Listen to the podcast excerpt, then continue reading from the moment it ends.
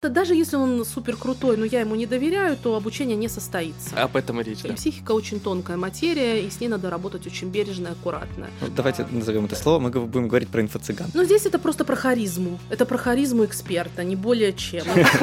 Ну, вообще для меня образование это все-таки это еще про изменение личности. В общем, ребята, мы уже забили считать, какой там по счету у нас выпуск подкаста. Можете это делать сами. А сегодня, как обычно, в студии Денис Шпетный. И Кирилл Мишук. Да, и сегодня мы поговорим про такую тему, как онлайн-образование, и мы позвали сегодня Диану Гладких. У тебя же ударение на второй слог, правильно? Да, все верно. А то у нас бывает такое, мы иногда неправильно произносим. Ну, что я поправила бы. Ну вот. А сегодня мы поговорим про онлайн-образование, про то, почему оно там лучше, хуже э, обычного, чем оно отличается, как проводить его более эффективно, и почему какие-то стандартные форматы, к которым мы привыкли в школе университете, работают уже не так хорошо. А можешь, пожалуйста, чуть-чуть меня тоже познакомить с Дианой, потому что мы успели познакомиться на лестничной клетке, пока поднимались в студию, а чуть больше Это рассказать. типичная история для любого нашего подкаста. Не знакомиться с гостем, во-первых, в студию. Он в студии задает тему. У, у нас просто такая фишка, что у нас как бы я продумываю про то, о чем мы будем говорить, а Денис выступает в роли человека, который максимально близок к слушателям. Он в первый раз о чем-то слышит, и поэтому он может задавать те же самые вопросы, которые бы волновать человека, который тоже слышит в первый раз. В общем, в целом мы будем говорить, наверное, про образование, про обучение. Мне кажется, сегодня тема будет максимально широкой. Хорошо. Ну, да, думаю, что разговор пойдет в том русле, в котором должен быть. Итак, ну э, тогда мы будем говорить про э, онлайн-образование. Э, Начнем, наверное, с первого вопроса, который есть у нас в списке. Почему в школе и универе так неинтересно, так скучно Ну, учиться? Тут, наверное, в качестве дисклеймера нужно рассказать про наш с Денисом опыт обучения Да, давайте. небольшой. А то такой вопрос, знаете, он сразу уже, да, ну, дает оценку определенную. Да, да, да, нам важно Не оставляет шанса. Нам важно внести какой-то свой опыт, да, почему так считаем. А, ну, если говорить про себя, я конце 20, ну, не конце, там, летом 20 года закончил вышку по специальности менеджмент, и у меня почти с первого курса произошло такое жесткое разочарование. Я когда поступал, я очень надеялся, что... Ну, факультет был про бизнес и менеджмент, я очень надеялся, что там будет большая доля практики. Но так вышло, что весь курс, все четыре года, они были посвящены изучению там, концепции менеджмента глубоко теоретических э, из учебников, там, написанных в 90-х годах. И я понял, что гораздо быстрее и проще искать какую-то вот такую практическую почву, которую я хотел уже самостоятельно. Вот. Ну, то есть в этом смысле у меня просто были очень высокие, может быть, ожидания. И из-за этого, когда я поступил в университет, а я не предусмевал, что университет больше про науку, чем про практику, ну, если брать какие-то вот общие рамки. Поэтому у меня как-то э, осадочек остался до сих пор.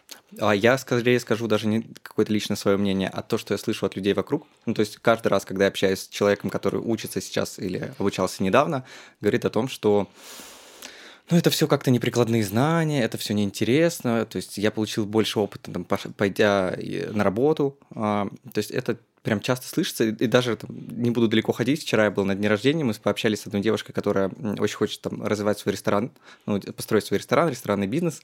И она говорит, типа, я учусь в вышке, но учусь на экономии, а не на э, ресторанном бизнесе, только потому что а, на ресторанном бизнесе ты учишься 4 года и вообще не выходишь в рестораны. Ты э, просто получаешь там теоретические знания, изучаешь, но бизнес это не про теорию. Там, в случае с ресторанами особенно, это опять же, это, это ее слова. Она говорит, типа, мне удобнее будет пойти и э, в реальном бизнесе получить эти знания, чем учиться 4 года в университете. Вот вопрос поэтому вокруг вот этого, собственно, и сформулирован. Поняла, поняла.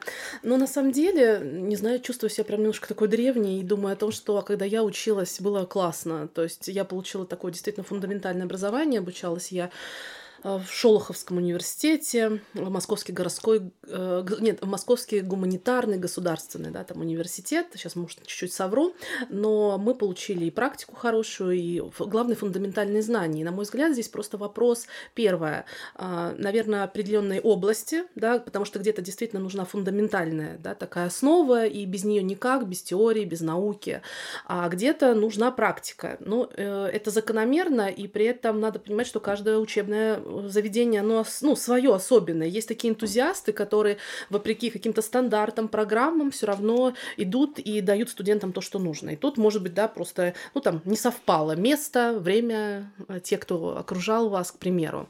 А второй момент, есть э, такие области, на мой взгляд, очень быстро развивающиеся. И здесь, э, ну, просто программы и какие-то такие, да, направления государственные, они не успевают за этим.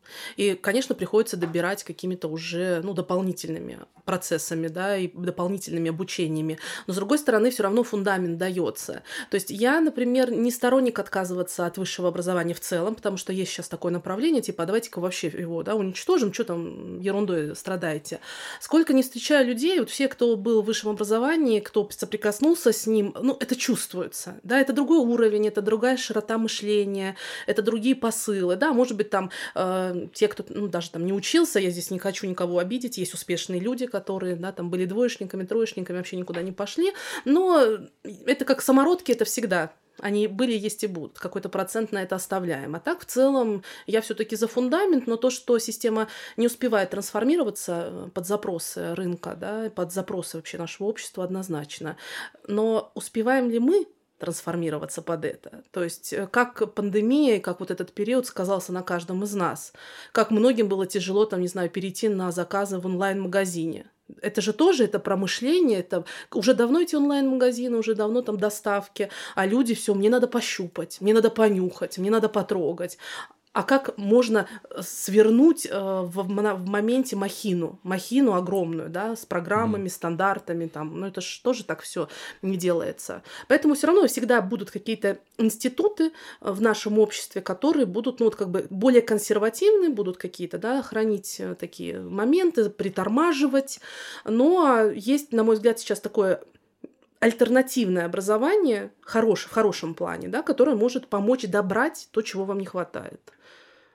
Но есть ощущение, что эта ситуация для России не уникальна. То есть, если брать какие-то другие сферы, возможно, если посмотреть там, э, как это работает у нас и в других там европейских странах, в Америке, а, возможно, какие-то другие сферы у нас проседают, но вот с точки зрения образования эта проблема кажется вообще универсальной что в целом так почти по всему миру сложилось, что образование не успевает за теми изменениями, которые происходят в обществе.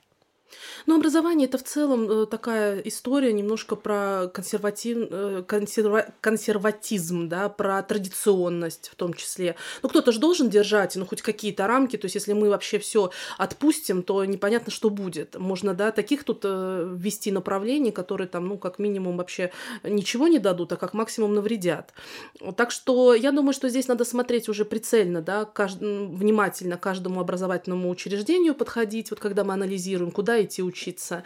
Надо смотреть, кто там, какие люди там преподают, надо изучать программы и понимать, что да, какую-то сферу есть смысл изучить в ВУЗе, а, да, а где-то, ну, даже смысла нет, лучше пойти сразу там добрать, допустим, тренингами э, или какими-то программами дополнительного образования. А как вот выбирать, на что опираться в выборе?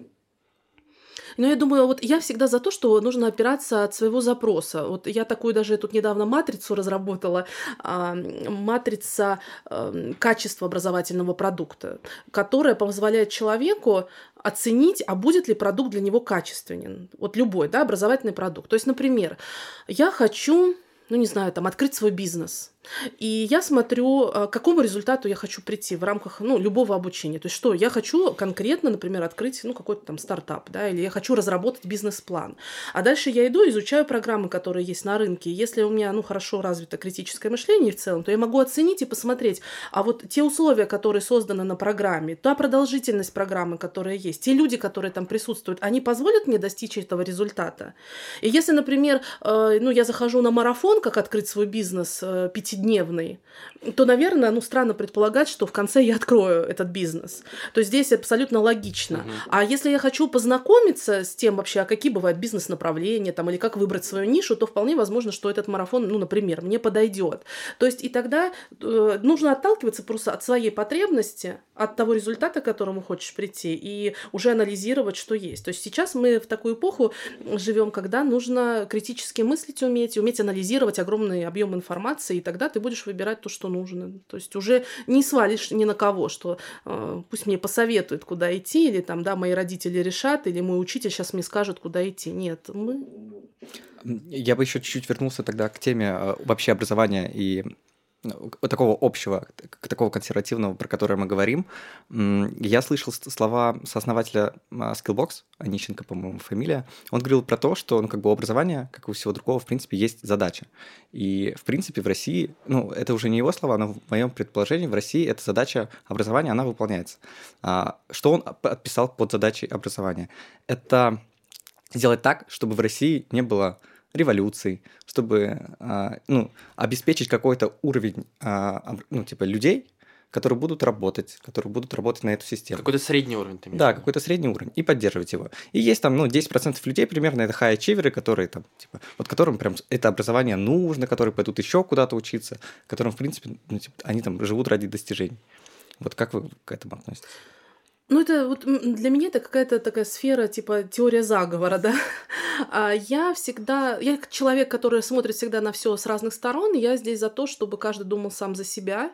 И, конечно, ну, если мы говорим вообще о государстве, вот люди вообще мыслят свои, своими коробочками, своими квартирками, да, вот как мне, как, вот как я, как мои там близкие. И мы редко задумываемся, как это происходит на уровне страны, на уровне мира, с какими сложностями приходится, да, сталкиваться. И, конечно, ну, как бы есть некая средняя температура по больнице там она имеет место быть, и, ну, тут как бы, да, вопросов не возникает. А то, что э, образование, ну, это прерогатива какой-то особой прослойки, ну, тут я бы поспорила. Почему? Потому что, мне кажется, сейчас образование, вот если, ну, взять пирамиду Маслоу, да, всегда вот самообразование, саморазвитие, ну, там где-то все наверху. Сейчас, учитывая, как мир быстро меняется, уходят профессии, э, мы теряем ориентиры. Образование, мне кажется, вот так будет спускаться вниз на, на фундамент вот этой пирамиды, и оно станет базовой потребностью для любого человека. Хочешь выжить, иди учись. Да, хочешь, например, потерял работу, иди учись, переучивайся, становись там каким-то специалистом. И тут тут уже, ну, как бы каждый будет выбирать свое. Только вопрос в том, что мы подразумеваем тогда под образованием, да, если там еще мы вкладываем не просто получение специальности, не просто какого-то навыка, а именно там формирование личности. Вообще, да, цель образования это какая? Формировать личность. То есть образование это у нас воспитание и обучение, это двуединый процесс.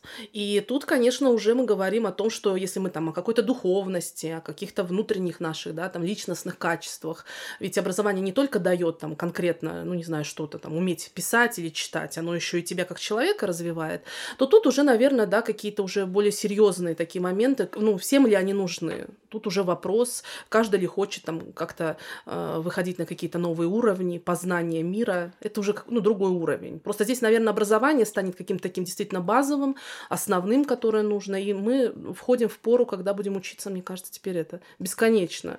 А, ну, ну да, кстати, и вот тренды, которые, в принципе, есть на онлайн-образование, на то, что курсы становятся все доступнее, они как раз приводят к тому, что у большего количества людей есть возможность получить профессию какую-то новую, поменять свою жизнь, там, условно, через эту профессию. Да.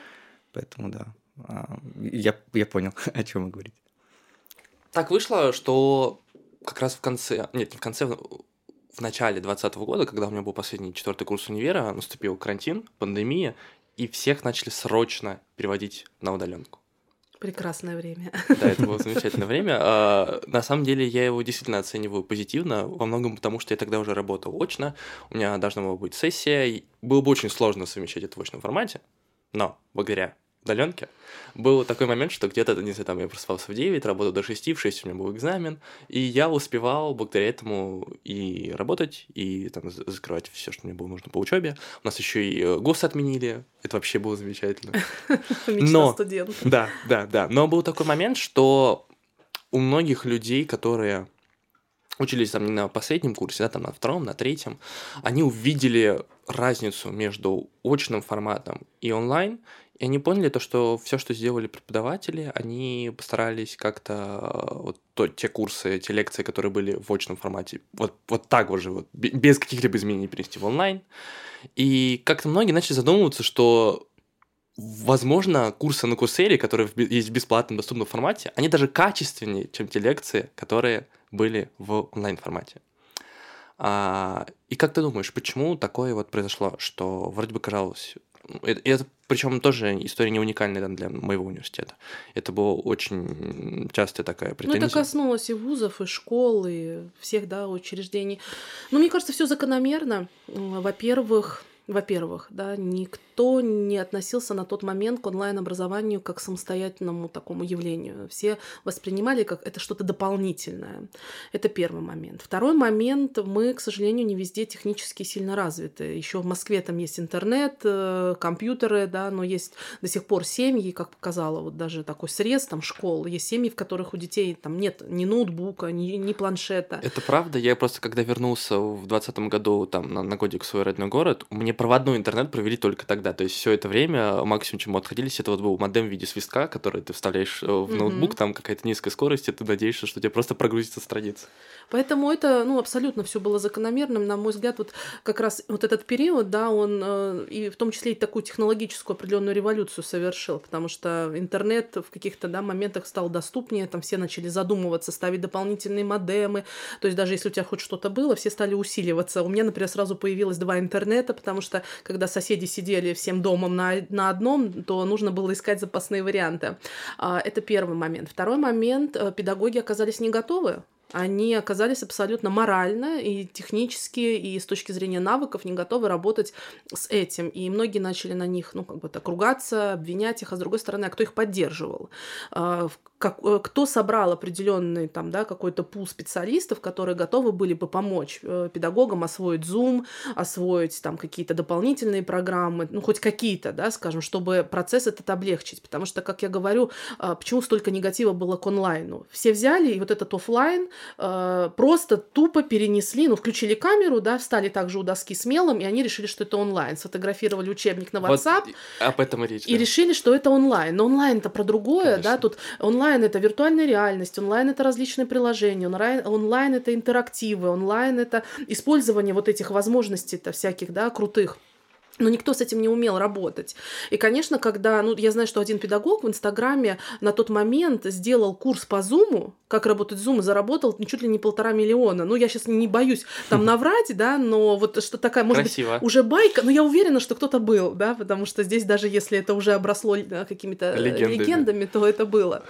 А, так что тут очень сложно кого-то обвинить, да, мы все оказались не готовы, но я очень рада, что нашлись такие вот, ну, молодые педагоги, нашлись люди-энтузиасты, которые начали это поддерживать, и, к сожалению, вместо того, чтобы, например, многим развиваться и как-то вот в этой стрессовой ситуации ситуации барахтаться, многие начали гнать на онлайн. Э, я тогда уже вела блог, э, рассказывала об онлайн-обучении, э, такой вела, да, боюсь слова говорить другое, просветительскую работу, да, сейчас. По губам, по губам, да. Вот, страшновато. Но я как бы как-то популяризировала, скажем так, онлайн, рассказывала о нем, и мне столько хейта прилетело, просто, да что, да вы вообще цари учились только с личными наставниками, это всегда было прерогатива, ну, скажем так, действительно, вот качественного образования, а вы топите за то, чтобы нас всех наших детей оболванить. Но, извините, как бы, да, мы растем, мир меняется, технологии развиваются, и, конечно, на мой взгляд, сидеть где-то в глубинке и, например, иметь возможность общаться с каким-то одним учителем или, например, выйти и пообщаться на мировом уровне с какими-то гуру в своем деле, ну, ну это круто, ну, блин, ну это невозможно, да, отрицать. И здесь вместо того, чтобы вот как-то это все адаптировать, пытаться найти варианты, пытаться, ну, скажем так, работать вот в этом направлении, там, с детьми, с родителями, все ушли в саботаж. Но это же нормальная история? На любое нововведение только 10% людей принимают, все остальные остальные э, начинают э, да, сопротивляться, и долгое время учителя же не шли там э, в онлайн и говорили, ну ничего, сейчас закончится он, мы все вернемся в офлайн. Ну, уже не закончится никогда, мы в этом будем расти, мы будем в этом развиваться. Единственное, что есть такое мнение, что типа качественное образование останется в офлайне, а вот это все вот фигня, да, вот это останется в онлайне. Но я тут тоже не согласна. Все зависит от того, как организован онлайн, про то, что мне часто тоже там прилетает, да вы когда хоть раз проводили там последний раз э, офлайн мероприятие, да какая там энергия, да там другое. Но вот вы знаете, я веду очень много обучений различных я могу передавать энергию. Не знаю, мне даже кажется, в подкасте я передам свою энергию и смогу, да, донести какие-то эти ценности. Это раз. Второй момент. У меня, например, вот я, э, мама сейчас в декрете, э, и у меня нет возможности ездить по городам э, к разным специалистам. И я с удовольствием обучаюсь. Я просто беру курсы уже соответствующего уровня, с хорошей обратной связью. Я беру наставничество. Да, это дорого. Это, ну, это нормально. Любое хорошее образование дополнительное, оно будет дорого. Надо просто принять, что мы входим в пору, что что ну, бесплатного не будет. Выбор за тобой, э, за свое образование и за свой уровень ты несешь ответственность сам, так же, как и за своих детей. А мы привыкли перекладывать эту ответственность, что за нас кто-то решит, дядя, тетя, пускай нас всех учат. Но это такая позиция, это немножко неправильное, да, поэтому хоть и сейчас вот это пресловутое «займите взрослую позицию» все, да, в Инстаграме говорят, но в этом есть доля правды, да, возьмите ответственность за себя. Как только я взяла за себя ответственность, у меня не возникает сейчас вопроса, то есть я просто понимаю, что я выбираю сама, я знаю, куда мне идти, я в этом разбираюсь, надо, ну, думать, учиться, читать, анализировать, и тогда будет жить проще. А как, хорошо, а как сделать онлайн-образование такого же высокого качества, а, как офлайн. Мне ну, кажется, ну, это я... можно отдельный подкаст не записать. Сейчас я ну, рассуждаю, возможно, как ну, такой рядовой человек, который вот, значит, в офлайне все качественно, а в онлайне нет. Да и в офлайне некачественно есть. Ну, мы ж, давайте вспомним, каждый там университет свой. Ну... Были классные преподы, а были, которые, ну, просто там, да, у нас вот был препод, который приходил и спал на столе. Ну, что делать? Поэтому здесь э, вопрос следующий уже, наверное. Нужно, во-первых, понимать четко, несколько онлайн-технологий, как они работают, что можно, что нельзя. Как я говорю, например, вот с той же мотивацией, да, в обучении сейчас такая острая тема, как мотивировать. Когда ты в офлайне, ты дверь закрыл, все сидят, они все во внимании, там телефоны выключили, все равно э, ты больше, да, в процессе. Когда ты в онлайне э, учишься, ноутбук закрыл, пошел чай пить. И вот тут, конечно, надо знать, а как людей замотивировать, а как э, их, ну, привлечь, их внимание. И тут уже не сработают такие же технологии, как в офлайне. Это первое первое. И второе, нужно отдать себе отчет, что онлайн требует больше самодисциплины, а, умения самообучаться. А все ли мы этим владеем? И тут уже вопрос каждому из нас, насколько мы прокачаны. Или мы хотим, чтобы рядом с нами кто-то стоял, да, там и контролировал каждый наш шаг. Или все-таки мы готовы взять ответственность э, за свою жизнь и уже учиться и внедрять то, что нам дают. Это вот, мне кажется, мы сейчас выходим на определенный какой-то уровень осознанности, когда нужно, да, просто, ну, вот взять ответственность за свою жизнь, и все. Ну, так я пафосно, конечно, сейчас сказала, но, но это так. Ну, это для цитаты в Инстаграме. Для рилса, Вот мы затронули тему образования. И, как мне кажется, одной из причин, почему, возможно, мы иногда жалуемся на качество, потому что если сравнить э, даже людей, с которыми я учился в университете, вышка, ну, не самый последний вуз России, и большинство людей идут в какие сферы? Идут, не знаю, в банкинг, в консалтинг, в аудит, не знаю, там в тот же Яндекс, Тинькофф работать. И очень много людей, которые, ну, достаточно амбициозные, не глупые люди, идут осознанно работать в сферу образования. Если даже взять э, уровень, э, и, ну, то есть людей, которые там сдавали ЕГЭ, поступали в университет, так выходит, что в педагогические вузы среди моих знакомых поступали только те, кто не смог поступить куда-либо еще. И вот вопрос как тебе кажется, почему вот действительно амбициозные люди, которые хотят по жизни много чего добиваться, очень редко когда осознанно выбирают сферу образования? Опять такой, знаешь, провокационный вопрос. А, потому У нас что, есть такая фишечка. А, я тебе могу сказать, что, например, я в полном убеждении нахожусь, да, что люди, которые работают в образовании, очень амбициозные в целом. То есть вообще все учителя это очень амбициозные люди, да, потому что вот это желание власти, контроля над аудиторией, оно все равно присутствует. И ну, сейчас, наверное, меня закидают тапками кто-то, но это есть. И учителя очень такие обидчивые, самовлюбленные, они не любят, когда их учат. Какой самый плохой ученик? Учитель да, или как самый плохой пациент это врач, ну и то же самое здесь. А что касается, ну, действительно, когда я училась в педагогическом, э, то у нас, ну, были те, кто шел по призванию, те, кто шел, ну, действительно от души, а есть те, кто шел, ну, потому что как ты сказал, там не поступили куда-то. Но есть факультеты, на которые идут, э, ну, пускай они туда поступили, но идут потому, что это модно. А, или, например, потому что кто-то сказал, что надо вот туда идти. То есть, мне кажется, на каждой специальности есть свои вот эти перегибы, ну, если, да, на каждом направлении. Есть люди, которые идут истинно от души, с любовью, с пониманием, куда они идут.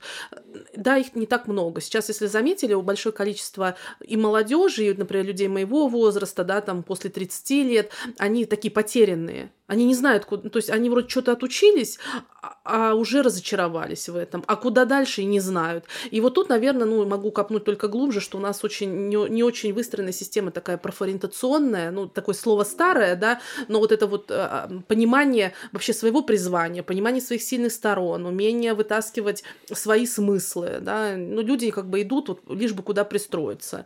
Но сейчас, наверное, тоже будем как бы к этому как-то идти, развивается это направление. И мне кажется, что ну, в образовании, в образовании есть люди истинные, истинные педагоги, но много, ну, например, также и у врачей. Э, ведь есть такие врачи, от, ну, вот у них дар на это.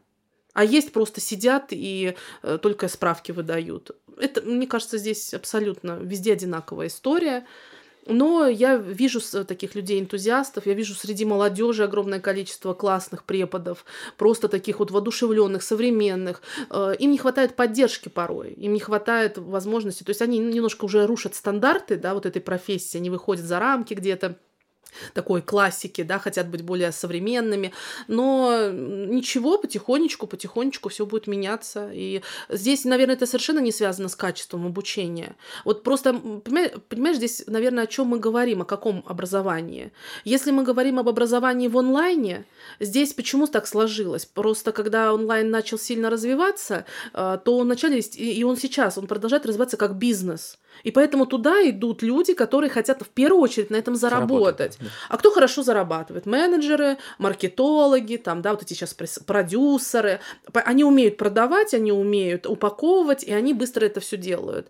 А, и, конечно, вот качество тут может страдать, потому что они же не преподаватели, uh-huh, uh-huh. а зато преподаватели не умеют себя ни продать, ни презентовать, ни показать. И им это очень сложно. Но я думаю, что сейчас ну, наступит время, когда преподаватели, во-первых, научатся упаковываться, либо ну, найдут себе маркетологов, которые их упакуют, это первый момент. А с другой стороны, маркетологи тоже сейчас смотрят в сторону, там, например, работы с методологами, они смотрят в, э, в сторону э, таких различных обучений, где им, ну, их обучают быть угу. ораторами, спикерами, там, экспертами, и это тоже хорошо. Э, ведь лучше отучиться у настоящего маркетолога, который уже запустил миллион там, да, рекламных кампаний, чем у преподавателя, который вот все разложил по полочкам, но знает маркетинг по учебнику учебнику. Поэтому я лучше пойду и с каким-то нарушением педагогического, педагогического мастерства, да, послушаю э, опытного человека, чем я пойду и буду э, слушать, ну вот, скажем так, теоретика. Вот мы сейчас тоже важно, мне кажется, тему затронули. Вот чего мне, например, не хватало тоже, на самом деле, и в школе, но это я уже только потом понял, и в университете, вот не хватало тех самых практиков, про которые говоришь, то есть люди, которые не просто всю карьеру были преподавателями, например, в том же маркетинге, а люди, которые, ну, например, испо- э, условно говоря, вели, собственно, рекламные кампании, знаю, там, в Фейсбуке, в Яндекс.Директ, ну, то есть, условно говоря, они были вот людьми, которые прям в полях работают каждый, не знаю, там, день. И вот таких людей остро не хватало во время обучения. Есть ли у тебя понимание, почему эти люди не особо вообще хотят э, идти именно в образование в классическое? Ну, просто даже как, э, я не знаю, как приглашенный преподаватель, например. Ну, тут, конечно, надо, наверное, рынок исследовать, но у меня есть такая просто, может быть, гипотеза. Ну, первое, что идти в постоянную работу, ну, у них есть своя основная ну, деятельность, да, да, да, да это как-то странно было бы. Идти в качестве приглашенных спикеров, а интересно, приглашают ли их? Тут вопрос. Mm. Я думаю, что есть вузы, которые приглашают, то есть они проводят какие-то, может быть, встречи, какие-то клубы, да, там заседания, я, ну, не знаю, там различные форматы можно в конце концов проводить. У нас это сейчас развивается. Я точно знаю, что в некоторых вузах, там в, Скол, в Сколтехе, в Вышке, есть преподаватели, которые практики, которые на текущий момент бизнесмены. Это. Я согласен, что это есть, но просто, опять же, брать общее количество, ну, может быть, у меня высокие требования, но как-то вот не хватило. Я думаю, что здесь дело там не в требованиях. Ну, во-первых, я думаю, что это вопрос финансовый, безусловно, да, то есть это же то, ну, а, и не все хотят ведь преподавать. Вы должны понимать, что это какое-то все равно такое желание угу. должно возникнуть, потребность. Вот, кстати, заметили, ну, например, есть очень много там различных инвесторов, трейдеров, да, и вот они все торгуют там где-то, и ну кто-то все-таки просачивается и идет преподавать. И когда ты, ну, ну, я несколько так проводила таких, да, бесед, я говорила, а почему идете преподавать? Ну, вы же классно зарабатываете, ну, трейдер там, да, себе это квартиры, машины покупает, э, успешный. А он говорит, потребность. То есть я понимаю, что я работаю с цифрами, я сижу там над графиками, и мне хочется вот какого-то теперь такой самореализации. Это, это должна быть потребность. Угу. Все-таки и тут, ну, совершенно честно, у них нет потребности, они не идут. У них нет ну, нужды там в деньгах, они прекрасно развиваются в своем. Смотри, мы уже затронули про то, что сейчас в онлайн-образование в основном пришли маркетологи, предприниматели, которые, ну, скорее продают, упаковывают, но качество продукта достаточно низкое. Что ты вообще думаешь о том рынке, который сейчас сложился ну, на рынке онлайн-образования? В первую очередь в Инстаграме, да, сейчас очень много экспертов. Ну, давайте Инстаграм, потому что на самом деле онлайн это же очень широкое понятие. Тут есть и корпоративное онлайн-обучение, есть различные крупные игроки, компании, да, которые там делают массовые, например, онлайн Типа нетологии, практикум это имеешь в виду? Ну, да, такие, да, ну, много-много сейчас очень угу, всех. Ну, давайте а, назовем это слово, мы будем говорить про инфо-цыган. Ну, тоже это очень провокативное слово опять выбираешь? Да, во-первых, чего прицепились, как правильно мне понравился Аветов, сказал к, к цыганам, все таки да, там инфожулики, это раз. Во-вторых, не, не буду здесь давать никаких ярлыков, потому что для, что такие для меня инфо-цыгане? Это люди, которые, например, сами ничего не сделали, сами ничего не умеют, но решили этому обучать. То есть, ну, например, я там никакого бизнеса не строила, а сейчас пойду и буду, э, там, прочитала что-то и учить бизнесу. Вот это, наверное, да, вот из этого разряда. А тут уже всех просто в кучу смешали, я даже не хочу вот сейчас э, в это углубляться, но если говорить об Инстаграме, то я считаю, меня рынок сейчас радует то, что было два года назад, э, как это было? Ну, это просто курсы, которые, ну, например, собрались мы с тобой, пошли в э, кофейку попили, кальян покурили, а давай-ка какой-нибудь там марафончик запустим. Это было так. Это был рынок 90-х. Сейчас уже нет. Это не рынок 90-х, это э, уже развивающийся рынок, и люди поняли, что пошла конкуренция. Вот здесь очень круто сработала конкуренция. То есть обычно конкуренция это всегда какая-то коррупция там, да, а здесь нет. Здесь человек платит. Я либо тебе заплачу за твой курс, либо не заплачу. И когда рынок начал развиваться, это, это я как сейчас помню, 19 год, э, я как методист тогда, да, в офлайне, я думаю, ну как так, курсы такие некачественные, ну как, как, как? Я начала вести блог и попала в тусовку таргетологов-маркетологов, и прям даже помню одного, вот прям хочется по фамилии назвать, но не буду. И я подошла и говорю, ты знаешь, вот хочу развиваться, как мне упаковаться? Он говорит, да слушай, да кому ты нужна? Ну, это вообще такая тема, ну, никого нет, это не, ну, вот это, там нет конкуренции, да, ты будешь не востребован, иди в какую-нибудь онлайн-школу, если уж тебе так сильно приспичило, там работай, все, и сиди. А, я не поверила, вышла оттуда, причем Москва-Сити такая была, прям тусовка, все, и продолжила это дело. И потом вдруг неожиданно ко мне пошли запросы в директ. Один запрос, второй, третий. И я увидела, что рынок начинает формировать интерес. Почему? Потому что э, начали все потихоньку выходить в онлайн, пандемия сработала, вообще, в принципе, подошли мы к такому моменту, да, потому что это еще и до пандемии началось, есть эм, у меня проекты были еще и до этого. И люди поняли, что а раз становится нас всех много, растет конкуренция, а как отстроиться? Лендинги уже у всех красивые.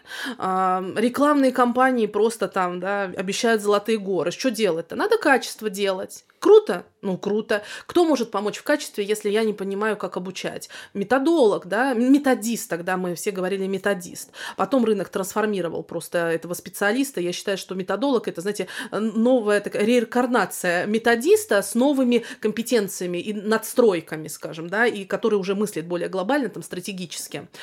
А, хотя в разных компаниях по-разному называют. И тут, э, ну, я считаю, что сейчас ну, про, любая уважающая себя онлайн-школа имеет методолога, реально, да, э, любой уважающий себя эксперт идет в работу с методологом, и если раньше продюсеры запускали курсы и говорили, вот сейчас заработаем, и потом возьмем методолога, то сейчас никто так не говорит, методолога берут как бы вот прям в моменте, в процессе, и на этом стараются не экономить. Хорошие методологи стоят дорого, методологи это профессия, которая уже сейчас популярна и будет еще популярнее, потому что количество обучения будет расти, курсов будет э, больше, и надо будет отстраиваться. Отстраиваться чем только вот содержанием, контентом, структурами интересными, да, какими-то методиками, технологиями. Вы знаете, что тоже что, что заметил? А, очень интересный момент, когда ты смотришь за прогревом в сторис перед курсом, те же самые блогеры делают там офигенные вот эти сценарные подводки, прям очень сильно в это вкладываются, прям там с интересом смотришь там,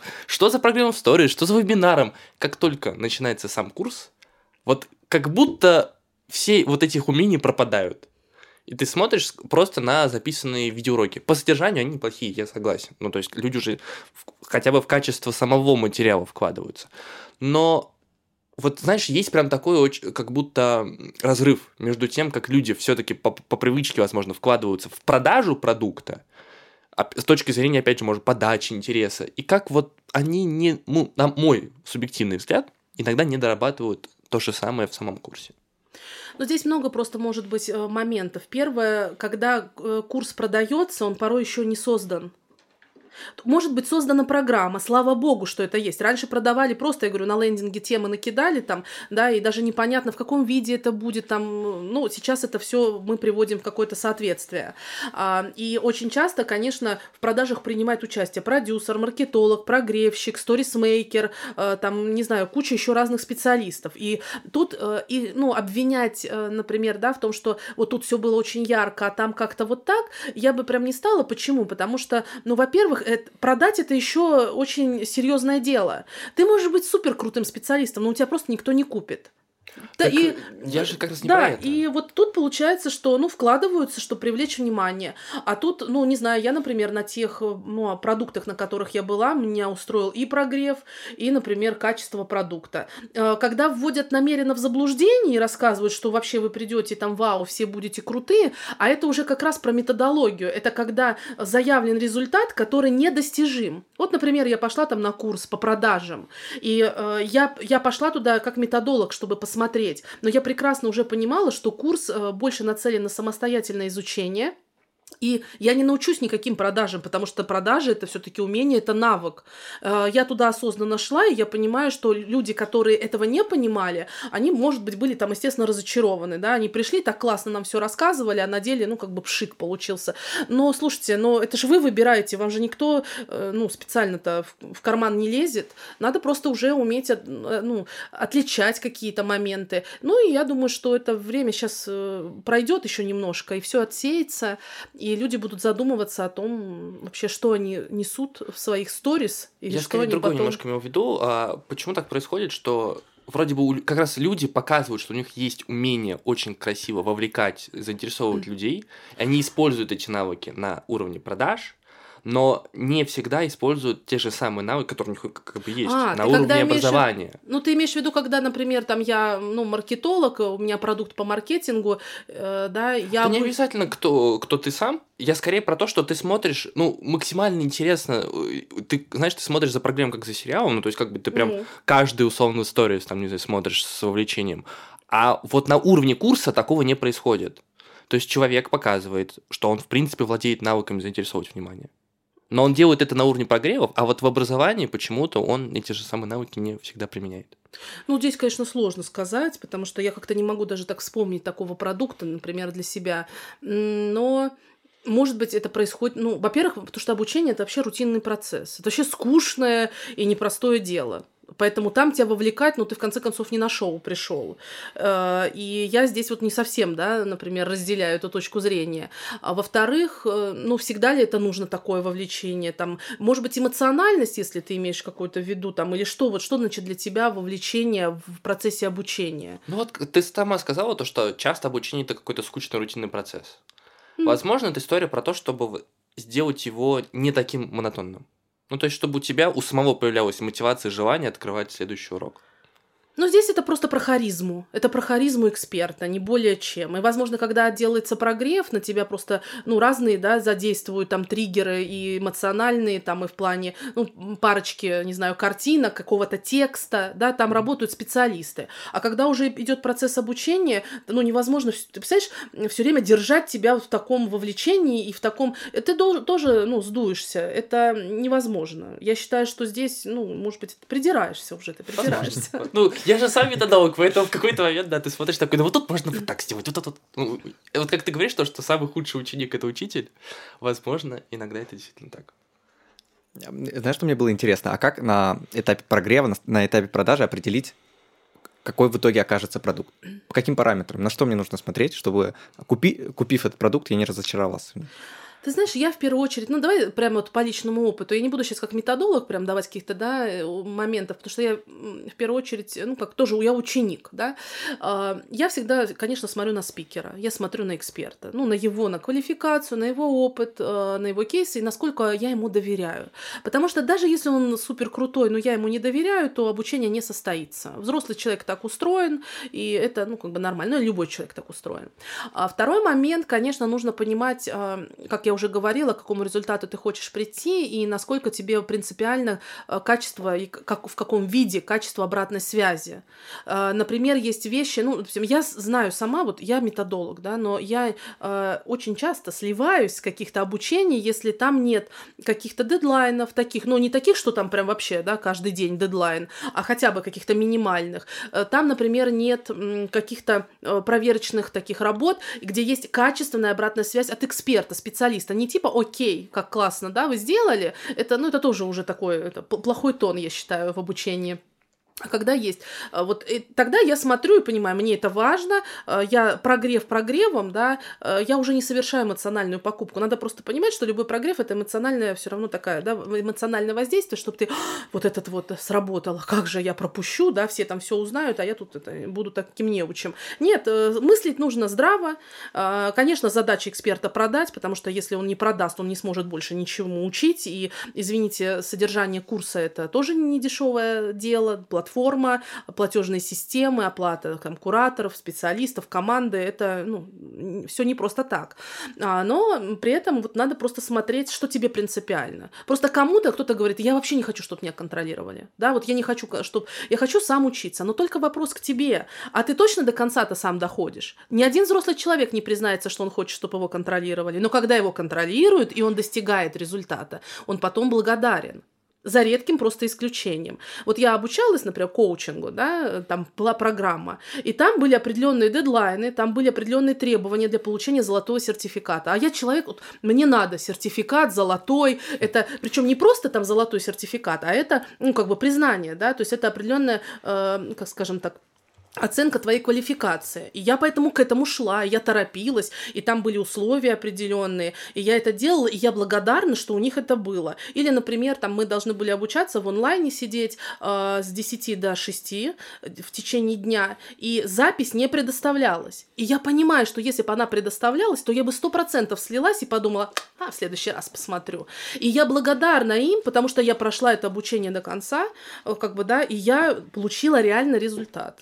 И, то есть и качество программы соответствует, и все условия, да, которые есть, тоже соответствовали. А если бы мне все это было, ну, я думаю, что у всех лежат на, на жестких дисках гигабайты полезных видео, чек-листов разных, которые обязательно когда-нибудь... Я бы сказал, терабайт уже. Сервера арендуем специально под это. А, слушай, ну не могу не спросить на самом деле про один из самых популярных продуктов на рынке инфобиза, про марафон желаний. А, расскажи, пожалуйста, с методологической Особенно точки. недавно же вышло как раз интервью Блиновской Собчак. Я не знаю, слушатели наши смотрели или нет. Да, скорее всего, вы как минимум про него слышали. Вот, в общем, интересно послушать про то, а, каков этот продукт с методологической точки зрения.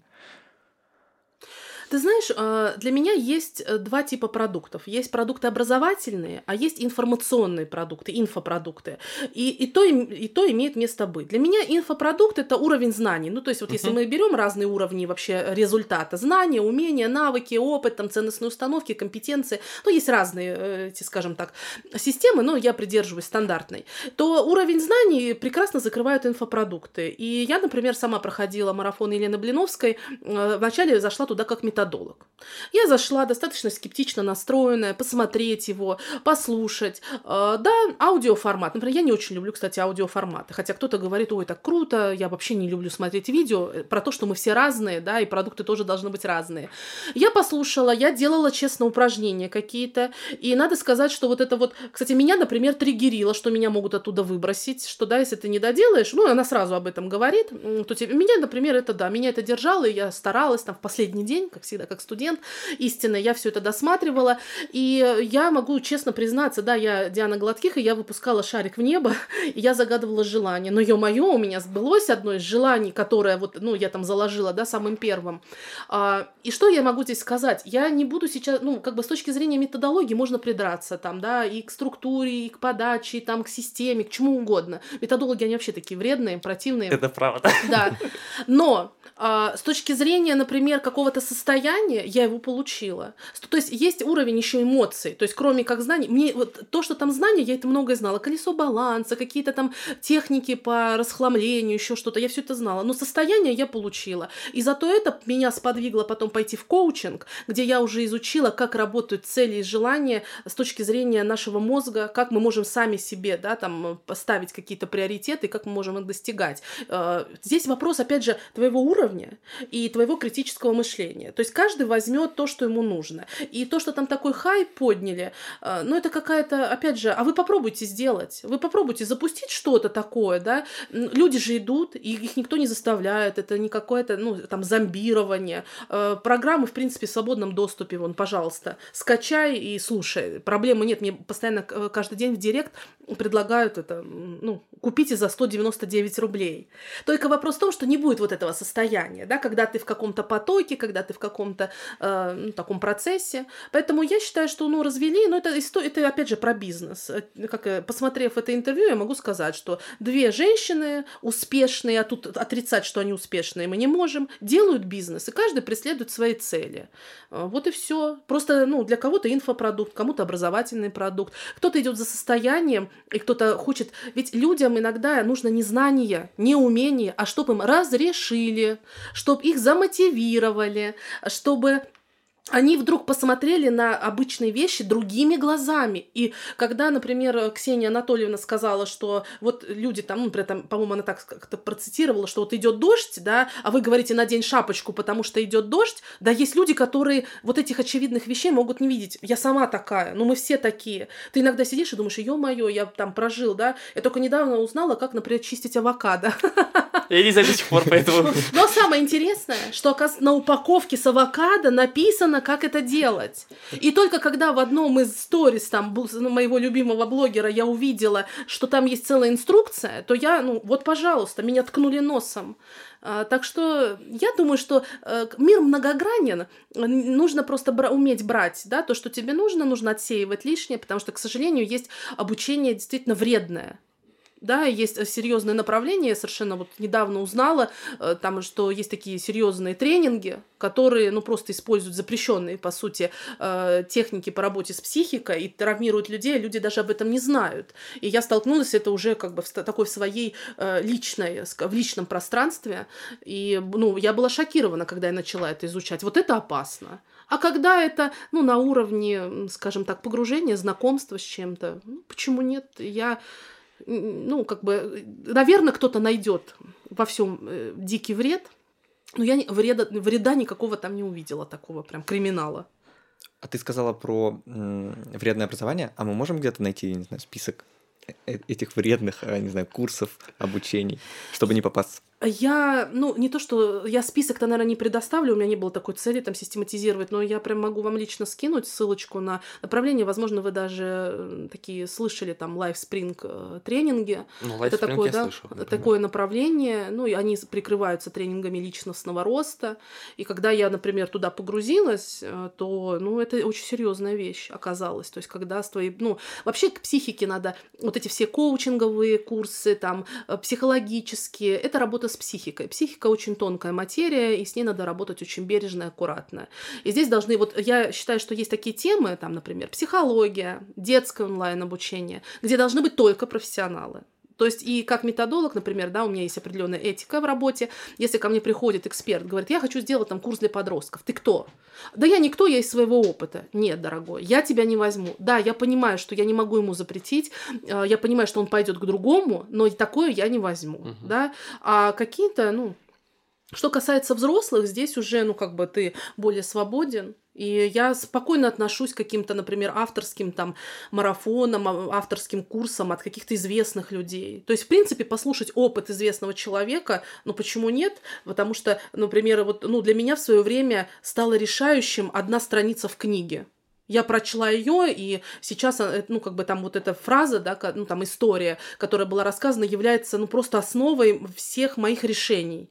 Вот а так. Что за фраза? Да, заинтриговала. А, ты знаешь, это Наполеона Хилла, да, «Думай mm-hmm. богатей» книга, где там рассказывается о том, что человек копал э, золото. Mm-hmm. Вот, и когда золото иссякло, он продал все, бросил, там отдал это свое оборудование, а этот человек взял и стал исследовать. А что же, да, где же это золото-то есть, нет? И оказалось, что то, где копали, это была ложная жила. Я, может быть, там не совсем точно сейчас пересказываю. И он нашел, что основная жила была в другом месте, и он на этом сделал огромные деньги, стал супер супер богатым. У меня, кстати, по-другому, знаешь, история отложилась, что как будто он не докопал там какой-то один процент. Ну, что-то может быть. Ну, что там... он, типа, вот в том месте, где он копал, там оставалось еще там сделать несколько Это такая грибков. картинка есть, на самом деле, mm-hmm. в интернете. А там, там оказалось, что ложная жила. Вот это я okay, как-то так, да, помню, но это будет интересно, может быть, наши слушатели потом перечитают. И для меня, я всегда теперь, когда вот иду в каком-то деле, у меня не получается, у меня просто вот тикает в голове, Диан, возможно, ты всего лишь в одном шаге от того, что у тебя получится. И все мои решения, вот у меня было несколько таких прям, ну, серьезных ситуаций, когда, ну, все казалось, надо это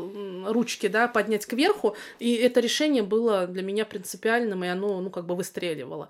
Вот так, или там кто-то тебе фразу какую-то сказал, да, и она, а, например, тоже училась у, ну, купила вебинар э, специалиста по налогам, по финансам, и она сказала, когда там рассказывала про самозанятость и ИП, и кто-то сказал, да что лучше-то, ИП или самозанятость? А она сказала, а что вы хотите? Вот если вы хотите развития, да, и хорошего такого старта, а, не ограничивайте себя. А, сразу откройте ИП, тем самым заявите, что вы хотите большего, нежели вы перестрахуетесь и возьмете вот это ИП. Вы всегда успеете, если что, закрыть ИП, да, это там всего несколько дней, и перейти на самозанятого. И для меня это стало ключевым моментом, когда я открывала э, свое дело, я открыла сразу ИП, и, ну, я считаю, что это как бы мне так даже эмоционально, да, меня поддержало, и я пошла вперед. Ну, вот, пожалуйста, это вам примеры того, как... Это не совсем про образование, понимаете? Это немножко, ну, уже что-то выше, больше.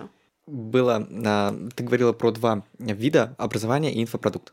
Да. Ну, это я так разделяю. Угу. Ну, наверное, я думаю, что уже многие специалисты со мной согласятся. И правильно ли я понял, что образование это про те уровни, там, это уже, э, то есть инфопродукты это про знания, а ну, а все что информация, да, да, да. а все что дальше, там навыки, там, компетенции да. и так далее, это уже образование. Да, ну я, я это разделяю для себя так, хотя многие называют инфопродуктами все. Ну да, то есть вот, например, любые курсы, любые там практикумы, интенсивы, это все типа инфопродукты. Но мне кажется, что здесь надо чисто разделить. Инфопродукт это все-таки, ну как бы... Где информация как-то Информация, да, да, то есть это может быть, например, ну не знаю, я там прожила какой-то опыт, и вот я собрала это и решила сделать курс, там, как я, ну, достигла какого-то угу. успеха, прошла. Это упакованный мой опыт, информация о моем успехе. Но это не, не образование. А вот как тогда отличить этот инфопродукт от уже образовательного продукта? Образовательного, где меня действительно научат каким-то навыкам. Это опять мы к результатам приходим. Ты меня сейчас заставляешь, знаешь, пойти в глубокую методологию, рассказывать, какие есть уровни результата, как их достигать там и так далее, и так далее. Но здесь, конечно, если ты, ну не знаю, там учишься какому-то навыку, уже умению, умению продавать, там, умению коммуницировать, если ты приобретаешь опыт открытия бизнес-проекта, если ты формируешь компетенцию, там, методолога, копирайтера, это уже про образование. Но вообще для меня образование это все-таки, кроме вот получения какого какого-то чисто такого харда, да, это еще про изменение личности. То есть хорошее образование, оно всегда тебя затронет. Вот для меня это тоже критерий. Вот оно, знаешь, так что-то ёкнуть должно. Вот это вот хорошее, качественное образование. А если ты послушал, посмотрел, ну где-то так, то это, ну что-то взял что-то дополнил, какая-то вот такая случилась история. Это не совсем, но это уже мои какие-то такие тонкости. Но мы когда с коллегами обсуждали, а, то мы тоже вот здесь сходимся в этом мнении. И когда, например, я свой продукт, вот у меня есть свой продукт ДНК методологии, я его даже так немножко, как это называю, трансформационным, потому что люди приходят и не просто вот я отдаю инструменты, как стать методологом или там как разрабатывать продукт. Да, если я просто отдам инструменты, не станут они никакими методологами. Я должна им дать больше, я должна им дать уверенность, что они смогут. Я должна им показать, а как вести себя в сложных ситуациях, я должна им показать, как э, чувствовать себя в этой профессии. А это уже уровень-то каких-то установок ценностных, это уровень поведения.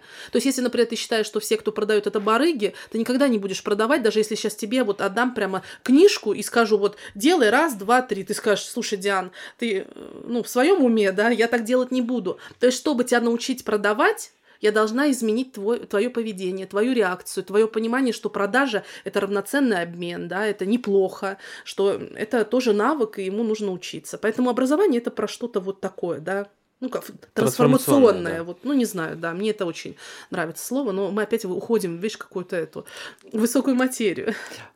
А, Тогда у меня, наверное, заключительный будет вопрос, который меня начал сейчас волновать. Я просто начал обдумывать его mm-hmm. параллельно.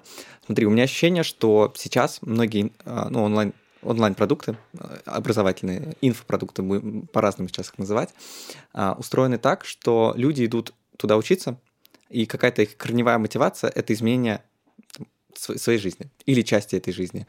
То есть какие-то из... внутренние изменения. Я вот приду, научусь, и у меня там что-то поменяется. Либо профессия, либо там взгляд на мир, что угодно. Угу. Но часто так происходит, что просто записаться на курс для многих это уже какой-то шаг к изменениям, и как бы на этом все заканчивается. Поэтому у нас низкая доходимость а, на онлайн-продуктов у многих. Даже если мы берем там Skillbox, да, большой, куда люди платят огромные деньги за то, чтобы поменять профессию, но многие из них не доходят. И вот у меня ощущение теперь, что многие со временем поймут, что жизнь не меняется после того, как ты какой-то онлайн-курс купил. Что, ну, как минимум, нужно его пройти, но, скорее всего, у меня все-таки ощущение, что у многих просто, просто отложится, что жизнь не меняется после покупки онлайн-курса. Ну, слушай, ну, во-первых, ну, не всегда нужно идти только, ну, за изменениями в жизни. То есть, естественно, что многие продукты в Инстаграме, в том же, они продаются через, ну, такие вот боли, потребности, изменить жизнь, стать богаче, стать счастливее, да, это, ну, такие наши жизненные, ну, все мы хотим, ну, согласитесь, все хотим быть э, здоровее, богаче, там, счастливее, да. А, и это, как можно быстрее. Да, и нас, естественно, да, где-то в какой-то степени порой такие бывают неэкологичные продажи сподвигают на это. Но, с другой стороны, ну, мы опять же, все взрослые люди. И надо понимать, что, например, я иногда иду учиться абсолютно не для того, чтобы менять свою жизнь. Вот я пошла, там, например, мне нужны были, э, ну, скажем, э, основы андрогогики. Я пошла, я чисто пошла повышать свою квалификацию. Я не ждала ни трансформации, ни изменения жизни. Я шла чисто получить необходимые новые знания, там, актуализировать их. И то, что у людей там как-то отложится, но это, опять же, какой-то инфантилизм, понимаешь? У них отложится, но они сами-то думают, куда они идут. Это раз. Второе Второй момент, надо думать, что э, курсы создаются, ты идешь не на индивидуальное обучение, они создаются, ну, по, для среднестатистического ученика. И дальше уже твоя ответственность. Во-первых, все заходят с разным уровнем и бэкграундом. И кто-то, например, пройдет там курсы, ну, в, в любой компании, у любого эксперта, и тут же там войдет в профессию, начнет больше зарабатывать, потому что он уже умел монетизировать свои знания, он уже ведет Инстаграм. Ну, вот, к примеру, ко мне пришла ученица продюсер да, на ДНК методологии, она уже монетизировала э, свою экспертность. Она пришла, она добрала необходимые компетенции, она поняла, как это работает, она это внедрила в свою работу, все, она начала на этом сразу же зарабатывать. А другое дело, приходит человек на курс, на один, извините, не годовой, не двухгодовой, он приходит на два с половиной месяца, он не умеет ни Инстаграм вести, ни продавать, не понимает вообще, как там сервис оказывать клиенту. И вдруг он с этого курса выходит, и он ждет, что он получать будет 100 100 рублей, а до этого он получал ноль. Это опять же про, не, ну, как бы, когда ты не умеешь сопоставить свои возможности, да, и э, вообще, что ты там себе напридумывал. И кому-то нужно пройти не один курс, а два, три курса. И кто-то, ну, например, я методологом, да, вот э, уже работаю более 11 лет. Могу ли я все свои 11 лет отдать за два с половиной месяца? Нет, я могу дать систему. Я могу дать систему, я могу дать вот такие, как знаешь, карту, да, и сказать, на, смотри, вот тебе карта, ты понимаешь теперь, где ты находишься, вот как в торговом центре, да, точечка стоит, и ты знаешь, сколько магазинов, там чего. У тебя есть карта, вот, ты умеешь это теперь делать, я тебе алгоритм дала, дальше развивайся. Если тебе не хватает чего-то вот тут, вот тут, вот тут, ты идешь это и добираешь. Это, кстати, уже про следующий уровень, про хьютагогику, да, когда мы уже будем, это, вот есть там педагогика, андрогогика, есть хьютагогика. Это про, наука про самообучение, то есть когда я могу сам выстраивать свой э, профессиональный путь развития, свой путь самообразования, разочарование. И люди просто, ну, хватит уже это перекладывать ответственность за свои разочарования. А, и многие, например, пишут, Диана, а точно ли там я стану методологом? Диана, вот я уже отучилась на курсе, я не стала, и теперь я волнуюсь. А что стоит за этой фразой? Она хочет от меня услышать гарантии, да, что не волнуйся, вот со мной ты точно дойдешь. И я, но я всегда говорю, это все в твоих руках. Я не знаю, насколько сильно ты готова идти, потому что обучение, оно не решает не все задачи.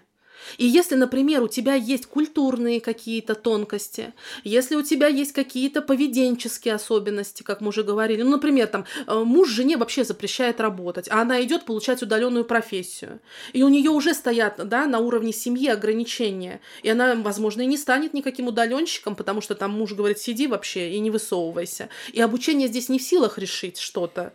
Поэтому нужно, ну, обучение обучением, но все, ну, проблемы твои не решит. А люди идут, как за волшебной таблеткой, и думая, что все сейчас вот именно сейчас. Нет, к сожалению, это не так, но я думаю, что рынок, он сейчас трансформируется, вы же это наблюдаете, и э, качественные продукты будут появляться, но ну, их не может не быть. Э, и они будут их все больше и больше, потому что люди уже, ну, они не покупают впрок. Раньше курсы, помните, там 56 курсов там со скидкой, да, в 90%, и все, куплю, потом посмотрю. Сейчас уже, ну, это редко работает.